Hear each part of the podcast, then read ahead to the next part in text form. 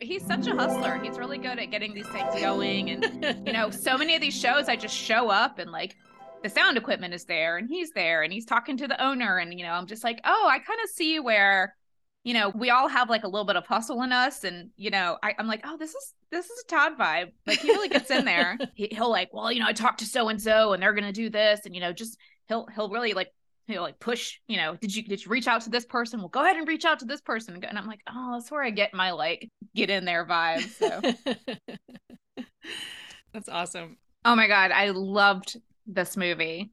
Okay, good. All right, let's get going because we got okay. some stuff to cover, okay. and then we've got a whole wild card element coming in that we don't even know what's gonna happen with. I know.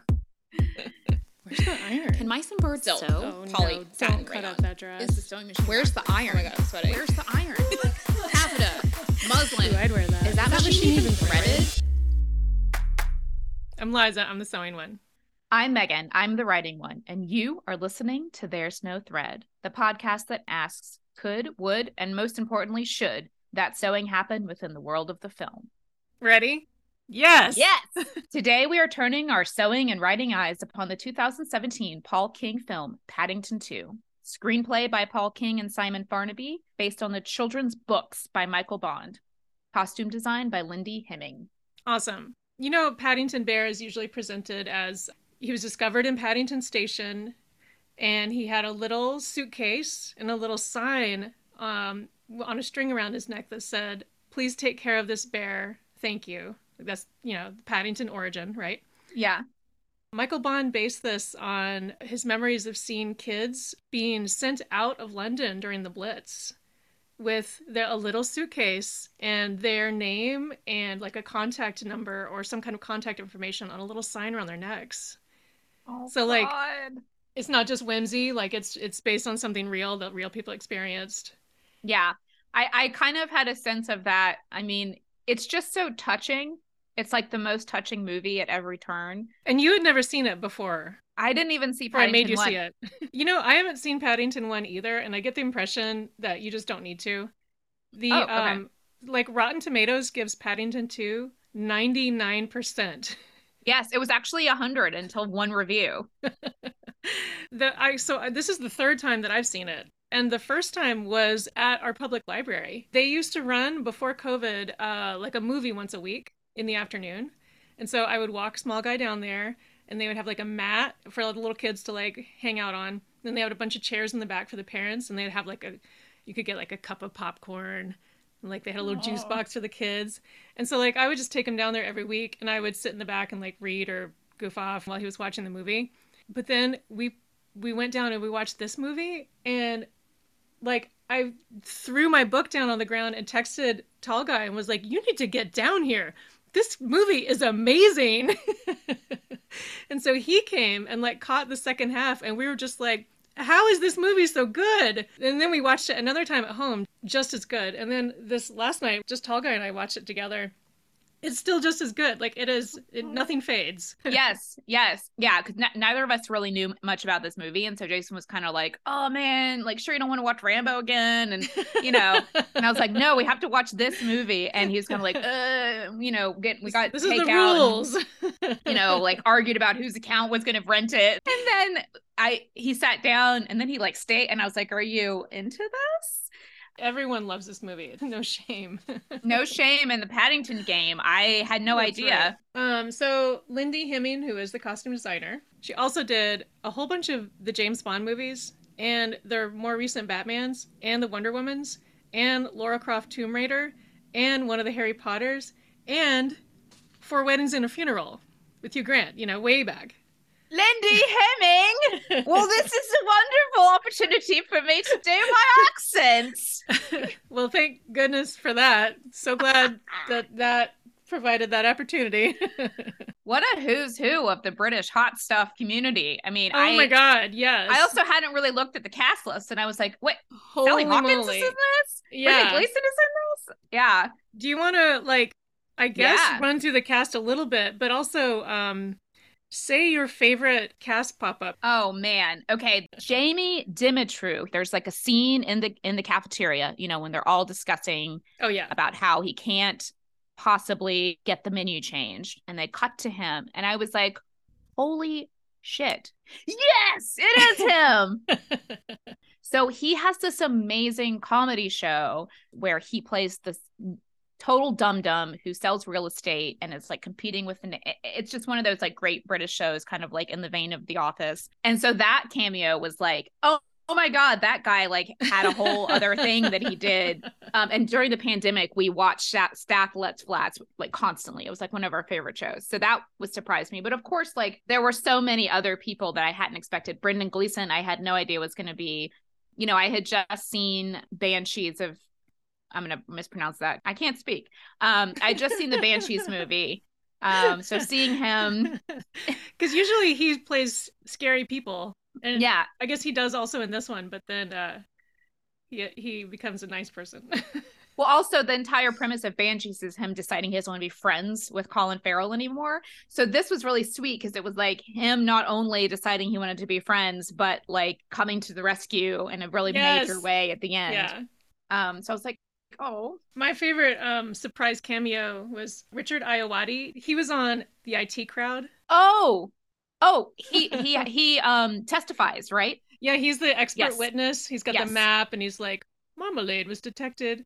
Yep. Here. that was that was a really good one too. Place. I think you guys introduced me to the IT crowd. I think we watched that and Oh Boulder, yeah. Like I think we introduced as many people as we could because that yeah. Oh my god. Like I'd watch that again right now. That was so good. Totally.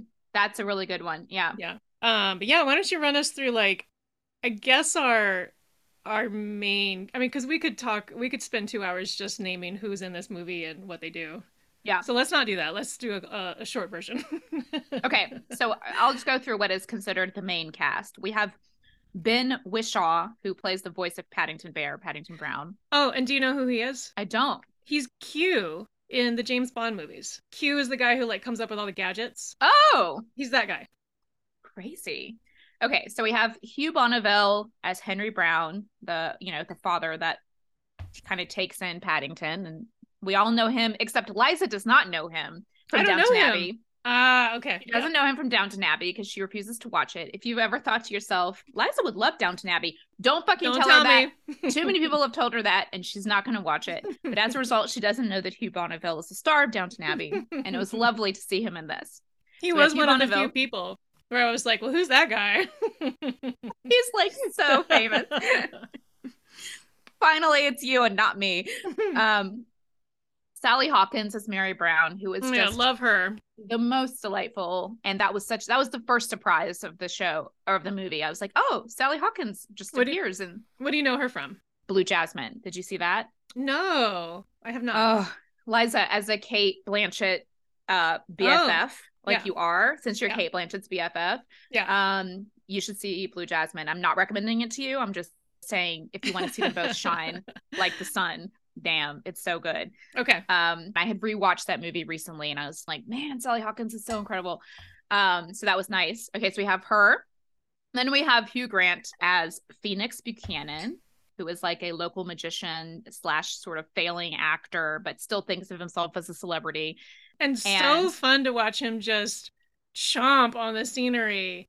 Like he gets to go do so many stupid accents in this because he's playing different yeah character and he is playing a bad actor. Like it's it's so delightful. It's delightful. This every second of this movie is delightful. If you're just like, what are they talking about, Paddington Bear? It's you gotta you gotta get on this train. we have Brendan Gleeson as Knuckles McGinty, which is just the greatest British criminal name. Mm-hmm. Um, Knuckles and, with an N. Yeah, Knuckles with it. No, with he's, a K. No, he's got room on his he's got room on his hands to spell it correctly, but he doesn't. Oh, gives, right, right, right. It's he gives one finger to the apostrophe instead of spelling it correctly with a K.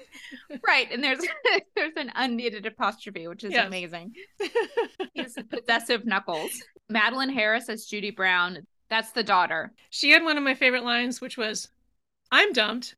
I think you'll find you're dumped. oh my god, so good. They're doing like a montage of all the characters, and she's on the phone with her dumb dumb boyfriend, and she goes, "Um, I'm dumped. I think you're dumped." Mrs. Bird is Julie Walters. That is the grandma. Okay, so Mrs. Bird, Julie Walters, that's Mrs. Weasley from Harry Potter. Sure. Okay.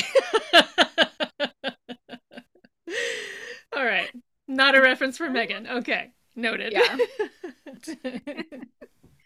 Um, and then we have Jonathan Brown, played by um, Samuel Joslin, who is a secret lover of trains. Yeah. But he wants to be a cool kid, so he doesn't reveal his love of trains until the a pinnacle moment, which is one of my favorite moments in the movie. oh my gosh, everyone has such a great journey. Like Yeah. I would say his journey is my favorite, except that I also really loved everyone else's so much. Yeah. yeah. But he comes to find that what he thinks is cool is the most important thing, and that's steam steam trains. Yeah. and then he operates one. So yes, and then I have oh Jim Broadbent plays Samuel Gruber. Which, um, Gruber's is the antique store where the item that Paddington Bear wants to purchase for his aunt Lucy as a gift is located. And then we have Peter Capaldi. Is he the one in the neighborhood that's Neighborhood Watch? Yes. Do you know him from anything particular? I thought he looked familiar, but I didn't look him up. Probably Doctor Who is the biggest Oh. one, but uh, but he's also I mean he's just been in a ton of things. He looks really familiar. I was like, oh. this guy's great. I had that experience a lot, especially in the prison. I was like, that guy looks familiar and great, and Oh my that guy gosh. looks great. Yeah, The the woman who runs the newspaper stand. That's Jessica Yes. Hynes, who I was talking about. She's in Son of Rambow. I was talking about her with with the Rambo episode. Wait, isn't she in? Is she in Spaced? Yes. oh my god! I Yes. knew I recognized her, and I had this like lizard brain like memory of watching Yeah. that with you guys. this actually this made me wonder like was Simon Pegg just busy on Mission Impossible? Like why isn't he in this? Why isn't he in it? Same with like Nick Frost. Like are they just and like Noel Fielding is busy on um, on British Bake Off, so he couldn't be in this. Like They just did the best they could with the stars. They could only recruit 20, 25 stars at only, once. only 25 million amazing actors who we all love so much. Mhm. And then we Um, have um, Imelda Staunton, who plays Aunt Lucy, who's not really in it very much, but she's kind of the, oh, that's who the the, point okay. of the whole thing. Yeah, so she voices Aunt Lucy the bear, and she is in The Crown. She's, you know, the latest iteration of um, oh. Elizabeth. Yeah. oh, well, I'm gonna have to watch that. I the last one I watched was with the other star who should have been in this. Why isn't um what's her name in this from the from everything? Um yeah. oh my god. Olivia Colman. Why isn't Olivia Colman in this? Oh, Yeah, she would She- have been she must have had a scheduling conflict because she was otherwise, probably yeah. sh- yeah, she was probably shooting the crown. Yeah. Actually. And then just a quick rundown of the other actors Joanna Lumley, Eileen Atkins, Oh Ben God, Miller, yeah. Simon Farnaby, Jessica Hynes, as we said, Noah Taylor, uh, Tom Davis, Tom Conti, Sanjeev Bhaskar, Marie France Alvarez, Robbie Gee, Maggie Steed, Richard Iotti, Meera. Oh, That's Syal. Richard Iowati. I looked up his Iowati. I looked up his pronunciation this morning Nice. because I felt like I was not quite right, and boy was I not quite right. So yeah, Enzo Squillino Jr. as Mr. Giuseppe, and then Jamie Demetriou as the professor. It's actually the last person on my list. So there he is. there he was. but yeah, just a great cast. And yeah, and so the movie, a lot happens in this movie. So I have a couple log lines. One is when a bear is falsely accused of a crime, he must risk it all to clear his name. Um, when a young bear sets out to buy a present for his aunt, he is framed for theft and must escape from prison in order to save himself and procure the gift. And finally, when Paddington is framed and imprisoned, he and his family fight to find the real criminal and prove Paddington's innocence so he can get out of jail and back to his Aunt Lucy. Yeah, yeah. Um, and then I have a, a bit longer of a synopsis just to reiterate. Meghan's doing her homework. it's a complex plot. I know. Well, I do these synopses all the time, but then like it's hard to just like read it because it is kind of long and like. yeah. But yeah, so Paddington basically um, finds this pop up book in the local antique shop and he wants to buy it, but it's kind of expensive. So he decides to get a job to raise some money for it. And in the process, he accidentally tells this local magician actor, Hugh Grant, about the book. And something goes off in Hugh Grant's face, and you know that he wants the book for malicious reasons. And then Paddington is like framed in this crime, this theft that's happens in town, and he very quickly gets sentenced in a way that sort of reminded me of the Crucible. Like I was like, oh, there's no way he can get out of this. Like he is guilty, guilty, guilty from the moment that he steps in. they had no evidence, but they still just like convicted him. And uh, like, unfortunately for him, he's the only bear in town. So it's not like they could say it was a different bear. The guy's trying to steal the pop up book because it has a treasure map. Has clues Yeah. to a treasure. Yeah. So he starts searching out these different locations in the book. So all these crimes start to happen while Paddington is still in jail, but nobody's putting it together until Sally Hawkins puts it together and she Mhm. goes to his house and breaks in and finds all the costumes that he's used to follow the treasure map. Meanwhile, Paddington breaks out of jail because he doesn't think anyone loves him anymore. Um, but in jail, he's made a bunch of friends. Oh my God, Liza, the scenes where they're all cooking together, Him winning over his fellow prison mates is amazing. delightful. And they all have like secret recipes. I just, it really was a movie that made me just like love manhood. I like all the ways in which man uh, masculinity can be like repressed, but also like demonstrated in these beautiful ways when it's when it's when it's cultivated. and like they all just want to be like bakers and dancers and friendly. Like underneath all of this gruffness is just the desire to be of service. And they finally get to like live that out in prison. Uh the yeah, I did really love that scene where they're all standing up and saying like, "My nan made a great chocolate whatever." chocolate mousse. I could recreate My it. nan makes a great chocolate mousse. I could Um, recreate the recipe. Tell me something else to say, Liza. I'll say Attention. British directors! Meghan's available. Meghan is available. it's not just this one. She can also do this one. oh, mm-hmm, mm-hmm. Mm. Got anything else? Um, eh, eh, there's also this one. Mm, Um, well, Hmm. uh, yep, yep, yep, yep. look, I will sign myself up. Nobody needs to give me a chair, Liza. I will pull up a chair, and I will be the star that I know that I am. That's right. That's right. I've seen it happen. so I really like that the the world of this movie is it's magical in that everything Paddington does is at like 100%. It's either 100% successful or an 100% disaster. Mm-hmm. There's nothing in the middle. Like when he starts to get jobs to raise money to get the pop-up book, he um completely ruins a barber shop Yep.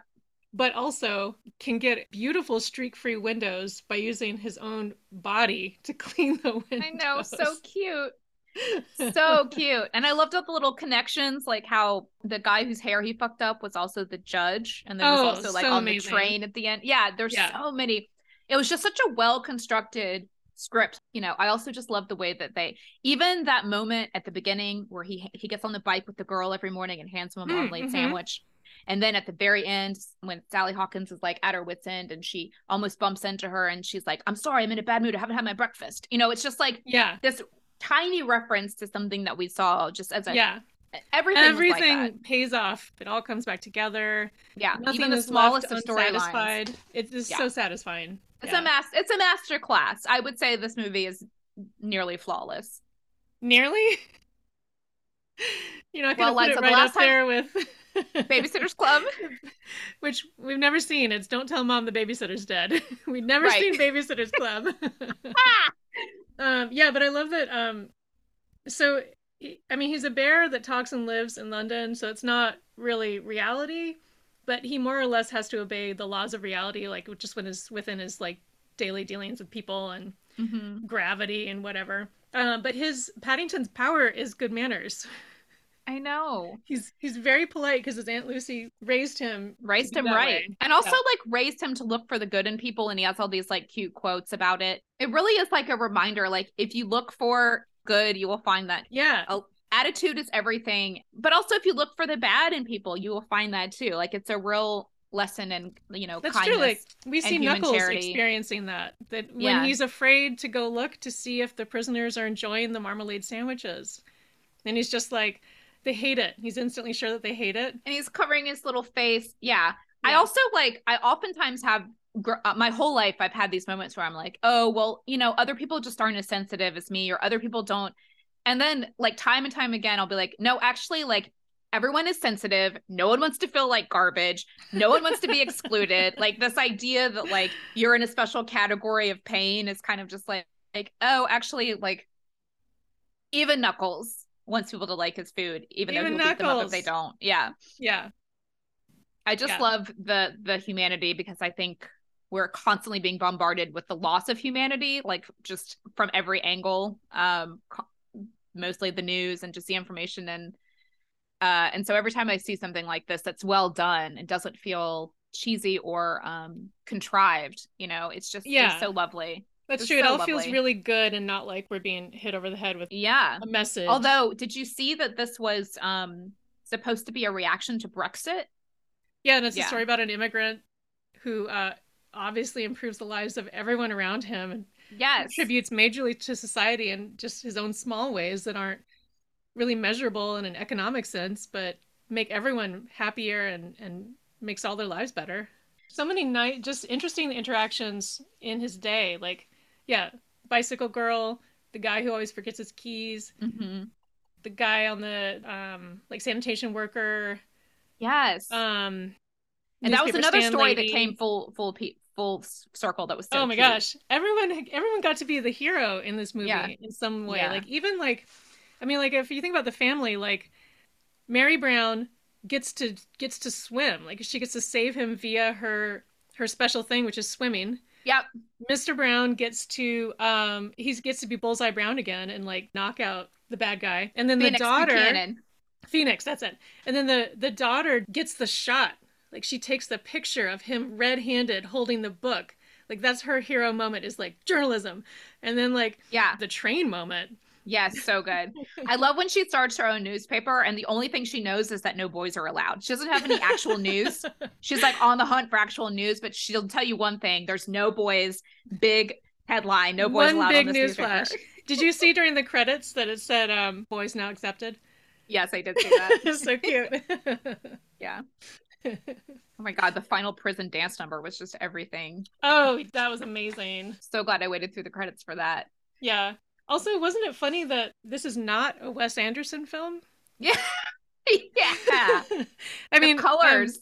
the like, I- I think- alone. Yeah, like let's give some big high fives to Paul King. But the moment where it was a model, we go into a model of the prison, and then we we open up the wall and we see everyone in their cell.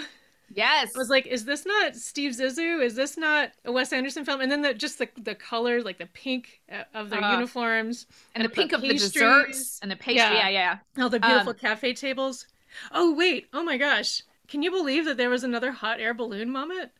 Yes, I, I was like, oh my god, and they must have sewed it, right? I Didn't they totally have to- forgot that that happens. But yeah, it was the it was the tablecloths from the cafe and they're Yeah. all um i mean they're you know when you sew something together you put the edges together and the balloon is all like at crazy Patchworked and stuff, angles it's yeah. like not even patchwork it's like overlapped like decoupage practically so listener we're not going to talk about the balloon i'm just i like i love that that happened i Yes. completely forgotten like i can't believe we've had a second Hot air balloon balloon escape moment. moment. Yes. the first one being adventures of baron munchausen of course Yes. i think that's like episode three of us i don't know yeah. I do want to throw in how much I loved the costume design in this. It's so good. All of Mary Brown's outfits look so nuts.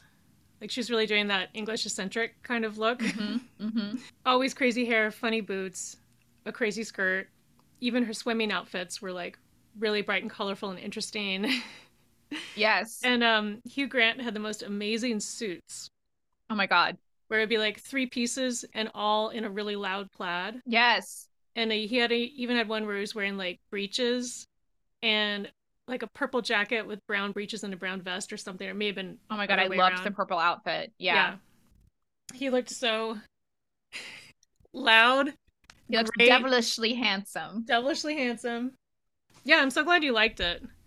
I mean, I thought you would. I was only worried that it, you have to get past the fact that it's a kids movie, and I wasn't sure at what point during the intro you'd get hooked. Oh, I got hooked as soon as Oh, I think it was when he decided he needed to get a job, like when he found the book. Mm, I mhm. loved when the pop-up opened and we moved into the book and like we saw Oh my pop-ups. god. Yes, That's right. I, ha- forgot about that. But yeah, But the pop-up opens and then it's like animated him and his aunt walking through the pop-up through these beautiful scenes of London. It was so magical and it reminded me of how much I enjoyed pop-up books when I was little. Like Mhm. I couldn't believe they were real. I couldn't believe I could get this 3D thing out of a book. Hi, Hey, Allison. Hi. Allison, you're our first person to come in on the Zoom, so Yeah. we're, we're testing it out on you. And now, Allison, I'm going to introduce you in a way that I hope will be funny, and then we can just keep going. Okay. okay, so the sewing moment in this movie. Well, there's not actually a sewing moment. Hang on, you know what? Here we go. Okay. All right. All right, you guys, I'm ready now. Okay.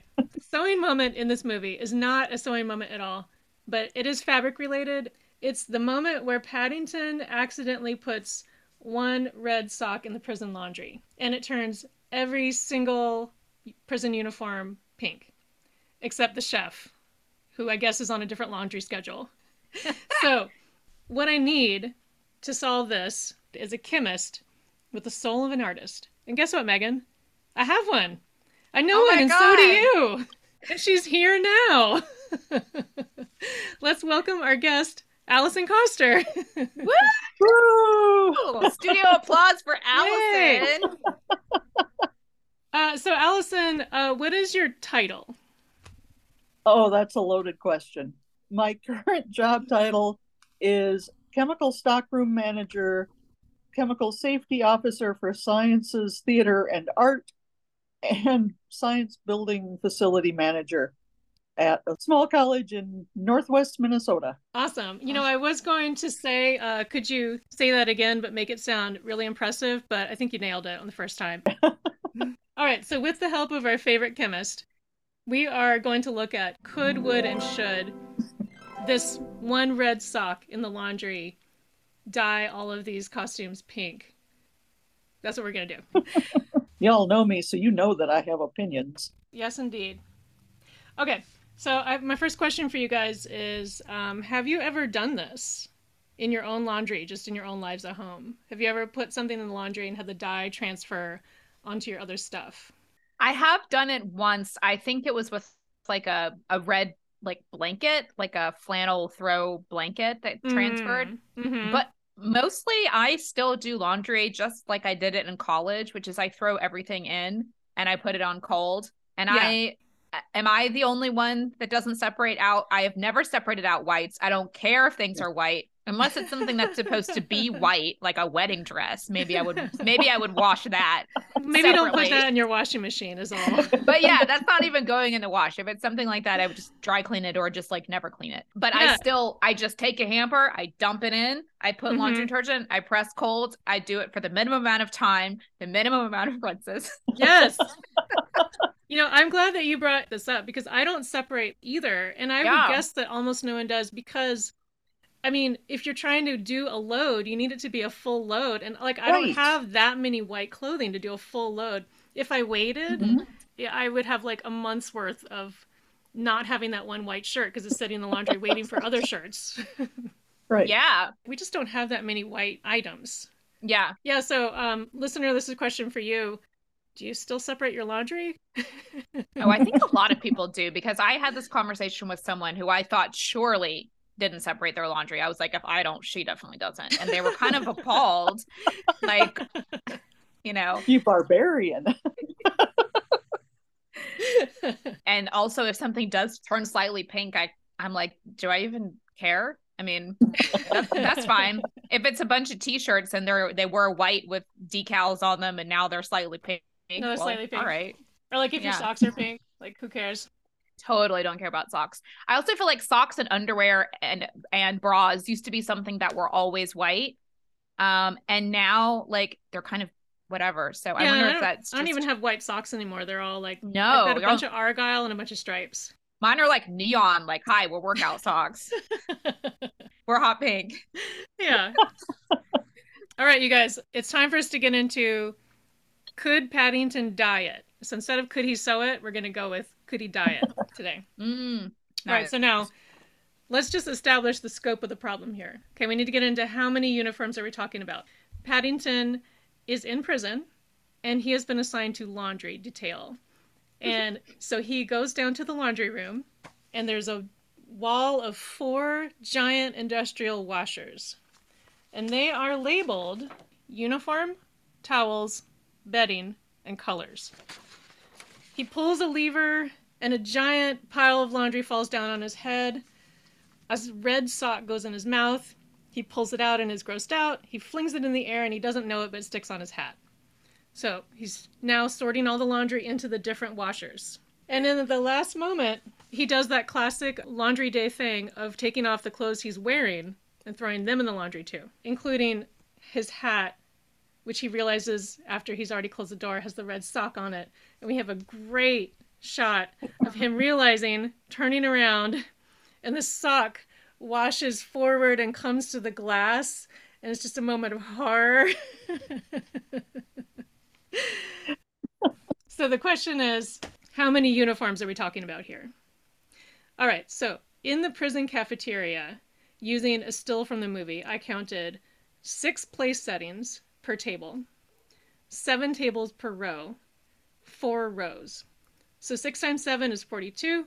42 times four is 168. We have 168 prison uniforms. Paddington does have a line where he says, but there's 500 hungry prisoners coming for breakfast. And I think he is exaggerating. I think he's being hyperbolic.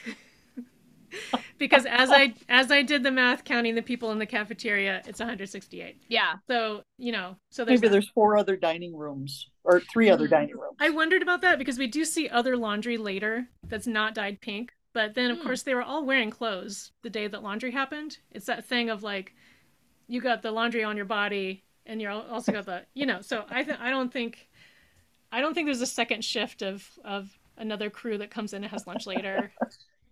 anyway, that's just how I explain that.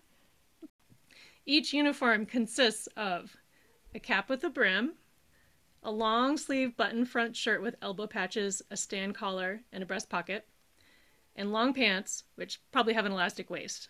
It's kind of a it's a very soft uniform. The cap is soft. I really like how all the guys are wearing their caps different ways. Some are backwards, some have the little brim folded up. Paddington wears his with the brim folded down. And the fabric is all a horizontal gray and white stripe. All right, so the question here is can 168 uniforms equaling 504 individual items fit in one load of laundry in a prison washing machine? Now, Allison, after I go through this, I'm going to throw it to you to ask some chemistry questions about the the red dye. Okay. But for now, I'm just setting up like the scope of our problem here. Okay, so I asked Barre Gambling, owner of Chapel Hill Laundromat, who also happens to be our brother. Brother, what's up? That's my bro. That's my blood. I asked him what's the largest capacity washer in his laundromat, and he said it is 60 pounds. Wow. So just picture that. Like the largest, when you've been in a laundromat, there's that one giant washer in the back that you never use because it's scary. That's about 60 pounds, right? Wow. I looked up online what does a prison use or an industrial facility similar to a prison. The biggest one I found was 200 pound high capacity washer. Uh, there's one made by Unimac brand. Now, I don't know if that's what Paddington was using, but that's the biggest one I could find, so that's what we're going to use for our math. That is terrifying. yes. So now here's the question Oh God. 200 pounds, how much do, does a uniform weigh? Let's see. So I weighed, I went into our own closet and I got one pair of pants, one shirt, and one cap uh, belonging to my husband as sort of just a good average size. And I weighed them on our postal scale. and I got two pounds, one ounce. So we're going to round down to two just for easy math. 168 uniforms times two pounds equals 336 pounds of laundry. That is too much for our highest Wow. high capacity washing machine that I was able to find on the internet. What is the fabric, Liza? Because I don't know if you said. Do you think it's linen or is it cotton? Oh, I think it's cotton. Okay. It, it had like a nice, like the hand looked like cotton. It had kind of a nice faded look. You know, it was gray and cream as opposed to black and white. Okay. Um, no shine. Just a, it, I mean, it just looked like cotton to me. Okay. And that's usually the lowest weight, right? I mean, cotton's pretty Uh, not necessarily, especially if cotton absorbs water, it's going to be more uh, heavy. But yeah, we're not measuring wet. We're measuring. We're just measuring dry. Yeah. that's like uh, 200 pounds of laundry. They're when they say that for like a washing machine, they're not talking about what it would be inside as it's going. They're talking about what it would be before you put it in. Yeah. Okay, so yes, so uh, bad news, guys. That's too much for the real world. However, what I would say to that though is reality says no, but the rules of Paddington's world say yes. Because, like we said before, everything goes either spectacularly wrong or right for Paddington. And I just think it fits in with this world that he could get 336 pounds of laundry into a 200 pound washing machine and a red That's true. sock Yeah. Yeah. and his own clothing and a chef's toque. He later, when he's in the kitchen, he's wearing a chef's hat, which also weirdly is pink, even though he didn't have that job yet. okay, so so that's just like physically could it all fit in the in the washing machine? But now we're kind of wondering, could one red sock dye uh, like let's just say 200 pounds of laundry? Like, what do we think about that? What do we think about that, chemist? highly, highly, highly unlikely. Uh, Why? just just by sheer volume, you know, when when in in the past it has happened, you know, in my own life, you know, it's a it's a very small load of maybe 15 or 20 pounds of of laundry and it Hmm, good point. So it would I think that it would be so indiscernibly palest palest pink that I say no. Yeah, it is really like how red is this sock? Yeah. And It's also how- dye. How much has the sock been washed before? Because doesn't it the ability to transfer color diminish over time? yeah. Yes. Yeah, So- that sock has ever been washed before. It it's not full strength dye. okay, so I have another question for you, Allison, which is what's so special about red? Like why is it always a red sock or a red shirt? Is red magical and extra? Does red have some kind of crazy property to it that makes it get out and get on all your other, other stuff? Mm. Well, that there there are uh, uh, several answers to that question. Red dye is a huge molecule and is, at least with food and fabric dyes, red dye molecules are bigger than blue dye molecules or green dye molecules. So, so? I don't know. you know, I, I think the size could lend a little more instability, but uh, you know, and just have more more little areas where it could get hinky and you know and break apart or react. Hmm But uh, but actually, what I what I found online when I typed in that very question, it's a myth that red dyes bleed more ah, they, they all, you know, every direct fabric dye will bleed. You're just going to notice red or the other one that I have big problems with is indigo. Like if I have a new pair of jeans, Meghan, yeah. has that ever happened to you? Have you ever dyed your legs? You I've, guys I've had like my legs get dyed. No, this is the reason that my former roommate stopped living with me. Okay. We lived together in Hollywood and she was in a totally different income bracket than I was right out the gate. We're like 25 years old. She buys a $1,500 white couch and puts it in our living room. Great. It's adorable, whatever. Totally like, I can't even fathom this at this point. Can barely fathom it now, but like definitely not then Yeah, a, a white So- couch. Yeah. a oh. white $1,500 couch. And I, at the same token, being unemployed and loving my life, went down to Native and bought a pair of $120 jeans, which was also out of my price range. But like, what are you going to do? Yeah, that's So I- I buy these brand new indigo, dark, fitted, tight stretch jeans. And I go home and I put them on and I plop down on the couch one night to watch TV after I've been out drinking. Get a call from my roommate the next day. What happened to the couch? I go, what Oh, cat? What? I don't know what happened to the couch. She was like, there's blue dye all over my couch. and I Oh, was like, no, what a nightmare. I don't know how that happened. And then she was like, Did you get new pants? And I was like, Yeah, man. And I was like, Oh, fuck. And then she wanted me to like handle fixing it. Well, I, again, being like 23, 20, I didn't even know the first thing. I didn't even know who to call. I didn't know what it would cost. I didn't know what it entailed. And I just kind of was like, I don't know what to do. So she like got a fabric person to come, like a cleaner to come. She hired these people. And within like a month, she had rented the apartment next to ours and moved out and left me with this two bedroom. and I was just like, holy shit. Like, I can't even like fathom any of these problems. And uh sorry. It's like I think she a dye transfer had a major effect on your life. It did. It did. and it spoke to like income difference. It spoke to values at the time. Like I just it was so crazy. I felt like such garbage. And I felt like she thought I was garbage. And uh, we stayed kind of friends after that. And then, God, this train wreck moved in with me. So I ended up moving again. And it was just a mess. But it was all triggered by the couch incident. So, yes, I have done that. And I'm fine with you putting the story out there. wow, yeah, that would be terrifying. Crazy. And you're like. I don't have fifteen hundred dollars. Yeah. So And like, I- what's the next step? And to clean the fabric which she she wanted me to find a fabric cleaner. And i was like i don't literally know how to do that. Like i don't even know how to pay bills. I like i what?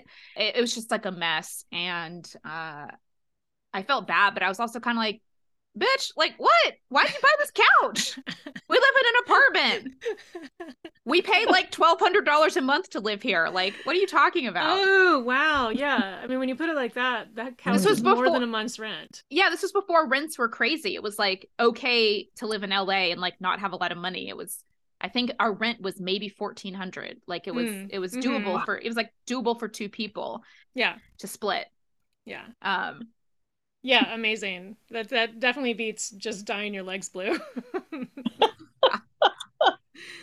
whew, guys, I'm now now I'm like kind of sweating from that just thinking thinking about that story. Oh god, it was so awful. All right, shake Who it off. buys a white couch? That's Yeah. my question. Yeah. Please.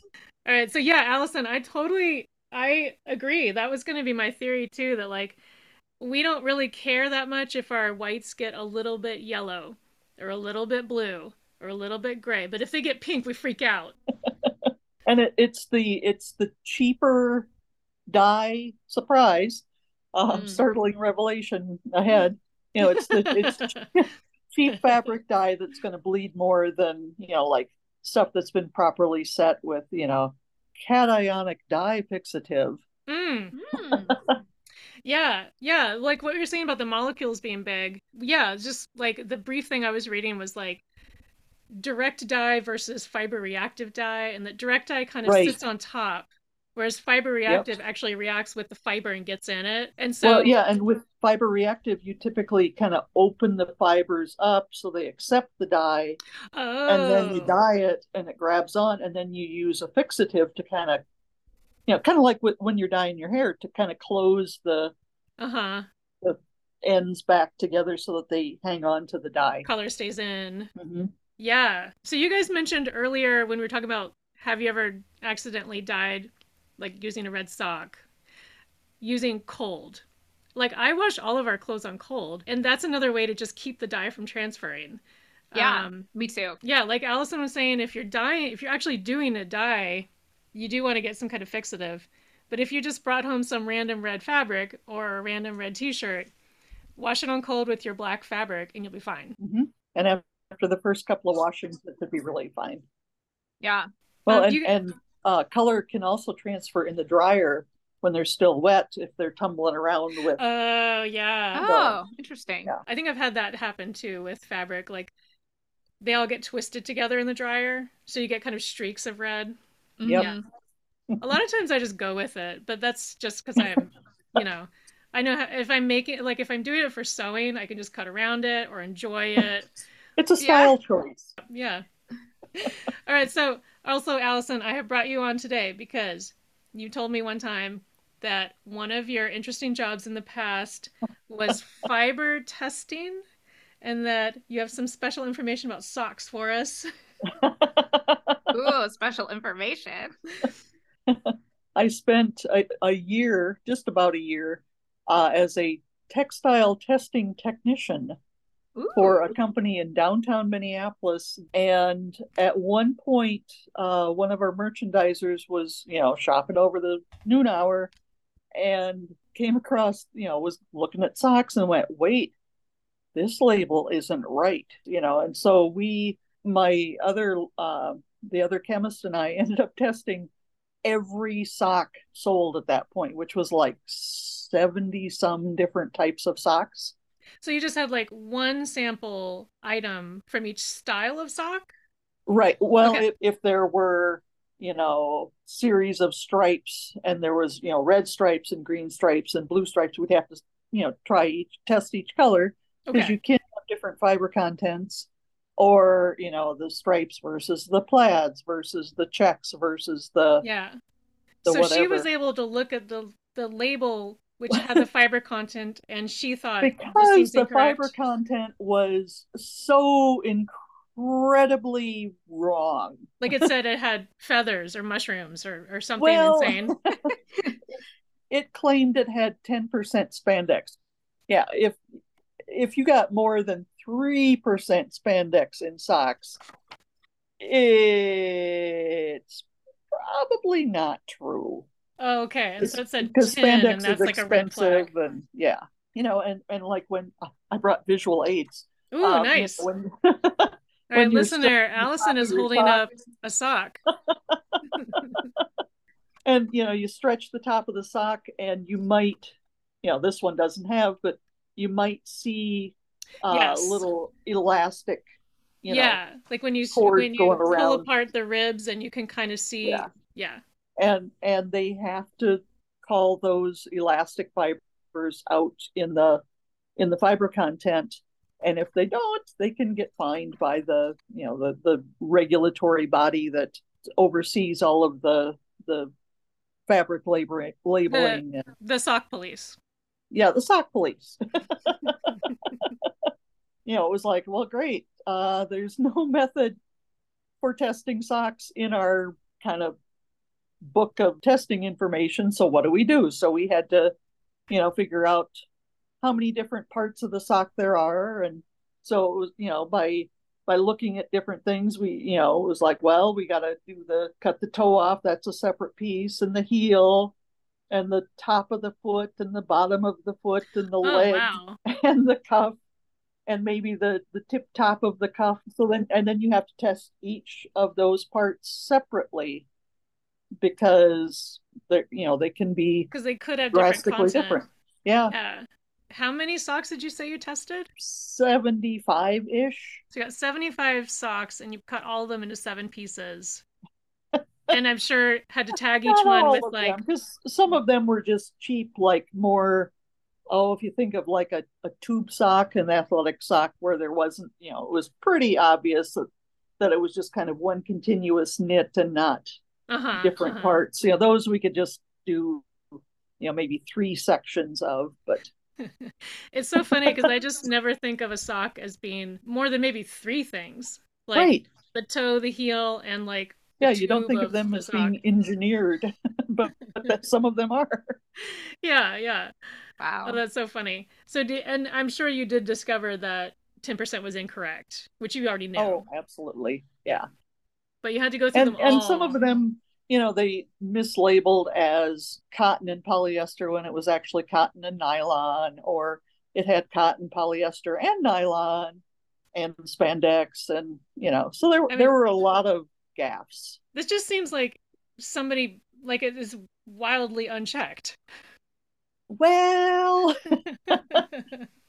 some companies some manufacturers play loose and fast with regulations and the biggest problem is that even you know even when you do something wrong you mislabel and you get fined it's all after the fact yeah. You know, so- mhm. so it's the US regulatory body that's kind of you know chasing the tail of the dog if it's incorrect, like what are the repercussions for the consumer? Is it that it could be worth more or less if it's Well, yeah, wrong or that you're misleading the customer to believe that oh it's got 10% spandex that's worth the extra money that i'm paying it. for it okay.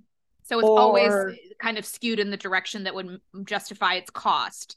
right yeah nylon is better quality than just you know crappy polyester Yeah. I guess Yeah. this would come into play a lot when you're doing online shopping, yeah. where you can't Right. touch the sock and and just exactly feel like even if you're not a person who can touch and know the difference difference between cotton and polyester. You can touch it and know like this feels good. But if you're shopping online, you have to rely on what the content, the fiber content says.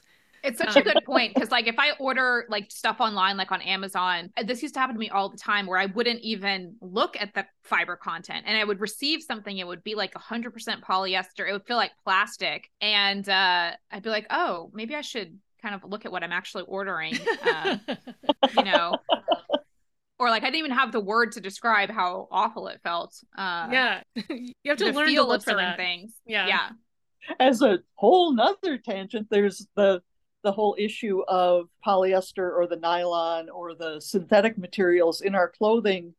You know, every time you run clothes through the washing machine and in the dryer, then little bits of those fibers of the synthetic fibers come off and then the, they can end up in the environment and so that's why we've got And in know us, birds and Micro- ducks and- microplastics. Yeah. yeah yeah. yeah Yeah. We're doing it, humanity. Like, Mhm.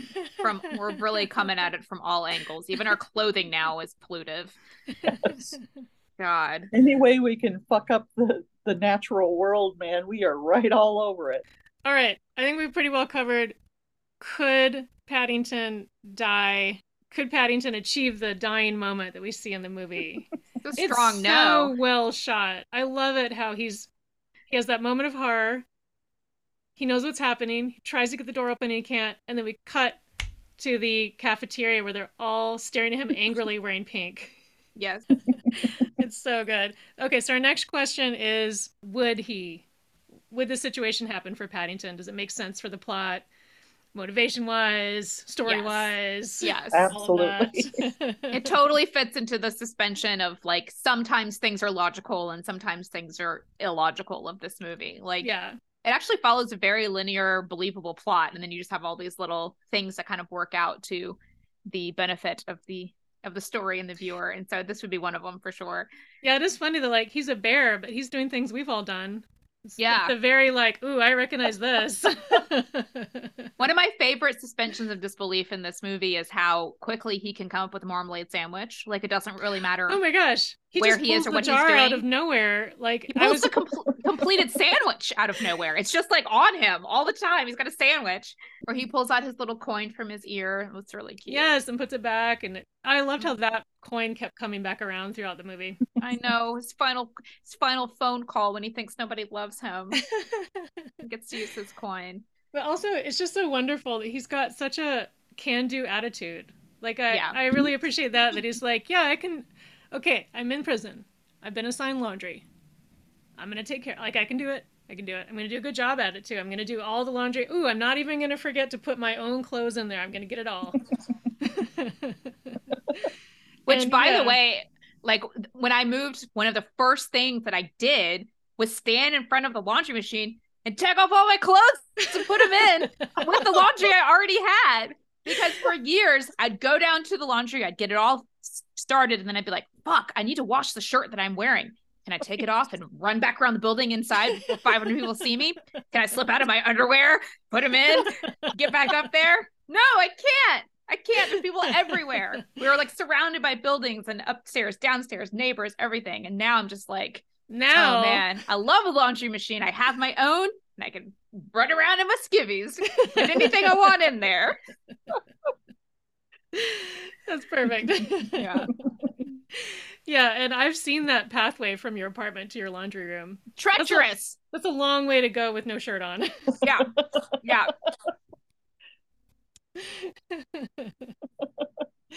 um, okay, so let's move right on to should he diet? Meaning, like, basically, does it please us? Are we happy with it? uh, I'm going to start out. I'm going to say yes because it's just such a funny visual. Like, it's funny the first time you see it. And then every time throughout the rest of the movie, every time you see people wearing pink, it's still funny. It's just It's funny so all the great. way. Yeah. It's so good. And it looks so good. Like It looked the really job is perfect. It was just such a beautiful, like a yummy color of pink too. Yeah. And yeah, Meghan, you're right. The dye job is really uh there's like a nice even coverage. Yeah. It's not like when I accidentally dye things and it's blotchy and sc- streaky and Allison, did you love this movie as much as we did? I did. Yeah. And I just heard yesterday they're starting to film Paddington 3. Yeah. Paddington in Peru, right? Is that what it's called? Yeah. Yeah. He Love goes it. back to visit his what great aunt? Yes, Lucy. Yeah. So, Allison, you've seen Paddington 1. Neither of us have Yes. seen it. Um, Oh, Should we watch it? absolutely. Okay. It's, ad- it's adorable. I love Paddington. I loved the way you said that. Oh, yes, you should watch it. Why, of course. oh, Allison, will you tell us what is your favorite? What was your favorite like cast surprise? Like, what actor popped up and you were like, You know, I knew like Hugh Grant was in it and stuff. I was like, oh, it's Brendan Gleeson. Mm, Yes. I did too. yeah. Because I just, I love, you know, because he does all the the weird Martin McDonagh movies. And so I'm always a huge fan of those. And I'm like, Mhm. oh, maybe Well, I was- going to show yes. up too. I was telling Liza I had just seen the Banshees movie, which I'm sure you saw. Oh, as yeah, well. yeah. So it was adorable to see him being a good friend and not giving up on a Mm-hmm. friendship. Um, Oh man, that moment where uh, Paddington is caught underwater in the, the circus train car and ooh. Mary Brown is swam down to get him out and she can't because Mhm. it's padlocked. It's so harrowing. And then they all appear out of the sky. they wreck the plane right on into the water. So good. I, I had a moment where I was like, is he gonna die? Like, is this how they're gonna end this movie? God, please no. no, Meghan, it's not that kind of world. We're Ah. okay. Thank God. All right, you guys. So it's time for our lightning round of could, would, and should Paddington die this. But before we do that, all right. So all three of us have been to London, right? Mhm. I want each of you to tell a story about the time you were in one of the locations from this movie because there are many. I'm going to go first so you guys can have a second to think about it. So, uh, Tall Guy and I went to London for our honeymoon a long, long time ago. And we went to St. Paul's Cathedral. So, I'm going to take St. Paul's Cathedral. Shit, And- that's what I have. So we we went to the Whispering Gallery, which is in this the moment where Hugh Grant is dressed as a nun and he's trying to look for one of the clues. So we went we went up the stairs and we went into the Whispering Gallery. We stood on opposite ends and whispered to each other. And we also there's a little tiny staircase that you can take that goes all the way up to the dome on the outside and you can walk around. And the dome is really cool because it's all carved with this really old graffiti. And so like up there you can look at that and you can look at the town. It's really cool. Uh, but also, we took a tour, like a guided tour of St. Paul's. And because we were going to a cathedral, Tall Guy and I both dressed well. And everyone else on the tour was all other Americans. We didn't know them, but it was clearly other Americans. And they're all wearing their sloppiest jeans, sweatshirts, and puffy, stupid, Ugh. ugly tennis shoes. As Americans do. And we were just like, come on, like do better. You're going to Mm. another country. You're in a church. Look nice. Make us look good. Yes. You're representing us real bad. um, and also, one of the things that we had on that trip was a little compass that Allison gave us as a wedding present. So that when we came up out of the subway and we had our map, we could figure out which way we were looking using the compass. And we still have that compass, and uh, Small Guy uses it now. I think it's it's uh, on one of his book bags. Yeah. I I still have my original ball compass that I'm taking to New Orleans. Yes. And because our honeymoon was before, like, we didn't have iPhones with GPS, Mhm. which is why you gave us that compass, knowing that we would come up out of the subway with a map and just kind of start staring around looking for landmarks, you know? Aw. All right. Now, there are a lot of locations. So there's like Paddington Station, obviously. There's Portobello Road. The antique shop is a real antique shop. It's called Alice's, the one that like Oh. Mr. Gruber runs, where the Oh. pop up book is held. There are a lot of bridges, Tower Bridge. Um, so what do you guys got? You got a story about the times you were in London? Were you on a location from Paddington? I mean, I lived there, so all the places. I mean, I my my first one was St. Paul's. I went to a um like a around Christmas a um I had I also had a boyfriend when I lived there, so I have all these like kind of tinged memories of like being an American student abroad. Um, but I went with his family to uh, Christmas carols or uh, Christmas choir um, Oh, sing along at Wow. St. Paul's, and it was absolutely stunning. And I was like sitting there with all these locals because it was like a kind of a hard thing to get into. And actually, I remember his sister being like, "You have quite a nice voice," and I was like, "Well, she's Welsh. So that's, not how the accent is, but." I can't do a Welsh accent, um, but uh, That's, I that's was the like, only one Meghan can't do. but yeah, shut up, Liza. Um, but I also have a memory of getting off at Piccadilly Station and going to a payphone to Mm, call him. Payphone. Yeah, those red telephone boxes. That's a major Yeah. London landmark. And uh, the Portobello Road Market. Back to me and jeans. I remember trying to like try on some jeans behind like a tent there because I was convinced that I needed these jeans. They were like suede and like really tight and all these gross fabrics. And I was like trying to get them on. And I remember them being like 30 or 40 pounds like in price and someone being like, don't buy those. and like of all the market things at Portobello Road, like I'm gonna find some trashy jeans in the corner and try them on. Like, no, like buy some nice earrings or crafts or something. Yeah. Like Get a teacup. it's a picture of me at age 19 to 25 um, when my when my jeans incidences happened. Uh, anyway, so yeah, it was it was awesome to see all of that. yeah. What about you, Allison? You got one? Uh, New Year's Eve and watching fireworks right hmm. along the Thames, right next to Cleopatra's obelisk. Oh, cool. And then we had, and then it was kind of the panic of getting on the tube to get back to the hotel before the other millions of people got in the tube at like midnight, and it Oh was my just- god. yeah, it was a Happy New Oh. Year. anxiety. Hope you get home okay. That's funny. Actually, a friend was saying that when his one of his favorite memories of London is getting out of the pub too late for the train and just walking because I mean, I guess distance wise it's not that I was just gonna say that Yeah. like the only thing working against you in London is how cold it can get. I mean, it can Mm. just be frigidly cold at night. But y- Allison, you live in Minnesota, so actually probably not for you. But um, but I remember But having that same experience, getting out from something and it just being so late. There's no taxis, and just being with a group of college kids, also wearing like terrible shoes, like stilettos and some trashy outfit, and not being able to do anything but walk in the cold. this speaks to the the, the Meghan of the early 2000s, but um. Uh, oh my yeah, gosh. so much walking, so much walking in the cold. Yeah. uh, okay, so back to our lightning round. Okay, so Allison, what we're gonna do is I'm just gonna yell out, "Could he?" and we're talking about could Paddington dye Mhm. the prisoner uniforms with his one little sock. I'm gonna yell out, "Could he?" "Would he?" and "Should he?" and all of us are just gonna yell out yes or no. Right. Okay, back to our lightning round. Listen to the podcast. Come on. Okay, I just wanna, you know, Allison's ready. I love gently it. introduce you to all of our concepts.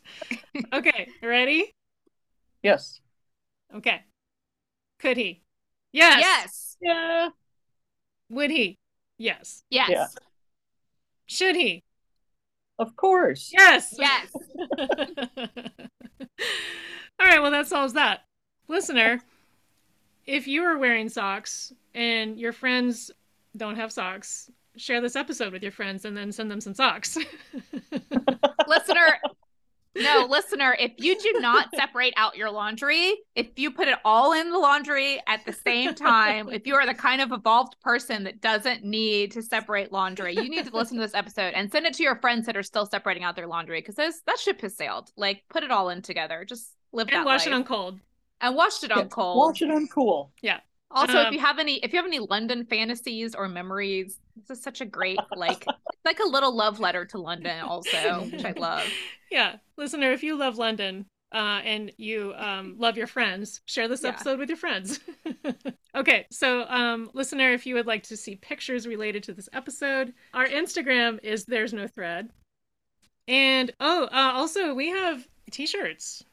I mean, I don't know if you want one, but I'm going to put in the show notes a link to uh, uh, There's No Thread t shirt. So that's Yeah. just the, put that in your back pocket and then Yeah. wash it in the laundry and, you know, but it's got red in it but or it's something. printed, so it won't run. So, Yeah, disregard everything I said because, as I mentioned earlier, I don't actually know what fabric is or what it does. um, okay, so since uh, we're going all British today, Meghan, would you please say hi to our listener in London? Wait, do you know who it is? No. Oh my Meghan, I gotta What tell you, we're we're big time. what if it's your boyfriend? Let's assume it's your Welsh boyfriend. it's either him or my sweet Sophie. Remember Sophie who came to visit? Oh, totally. I'm gonna hope that it's Sophie because I miss her all the time. Um, she was my supervisor in, at the BBC when I was 19, 20 and she was 24. She really, she really told me what to do. Uh, it was amazing. Um, okay, hello to our listener in London, and if you're neither of those people, thank you so much for listening. Um, yeah, I know. Every time we're like, who lives there? Like, it, it's hard for me to believe that someone that we don't know is possibly listening. But it's just like, of course they are. I'm, I'm like, believe it, believe it. All right, Allison, please say hi to our listener in Thames, which is a neighborhood that's to the east of London. Hey, listener in Thames. Uh, thanks for tuning in today. Hope you Perfect. learned something Allison. about socks. Allison, you were bored for that. I feel like I mess that up all the time. Let me try again. Hey, listener in London, thank you so much for listening. I we appreciate it. I hope you learned something today instead of me being like, "Oh, I bet it's my boyfriend from 1999." Oh Oh god. my gosh. All right, anyway, I'm going to say hi to our listener in Brighton. It's the place where Brighton Beach is. Mhm. Which I I fell asleep on Brighton Beach when I was 19. Whoa. Straight up fell asleep on the rocks. It was the best experience. The rocks are big. They're like stones and I just passed out one day when I was on a trip there. Rocks are like stone? what? I just learned something. Oh man. So, all right. I would like to say a special thank you to our brother Barre for answering my question about what's the biggest uh, washing machine in his laundromat. Thank you, Uh, Barre. Chapel Hill Laundromat. If you're in the Chapel Hill area and you got some dirty clothes, head on over. Mm. And I'd also like to say a special thank you to our guest, Allison Koster, our favorite chemist. Thank you for coming on and helping us out. Yes, thank you, Allison. It's been an honor and a privilege being the the first, I believe, the first non-familial guest on the show. All right, I think we should say bye. Bye, Allison. It was so nice to see you. so nice to see you. Super fun. Okay, bye. Bye. Bye. Thank you for listening to There's No Thread.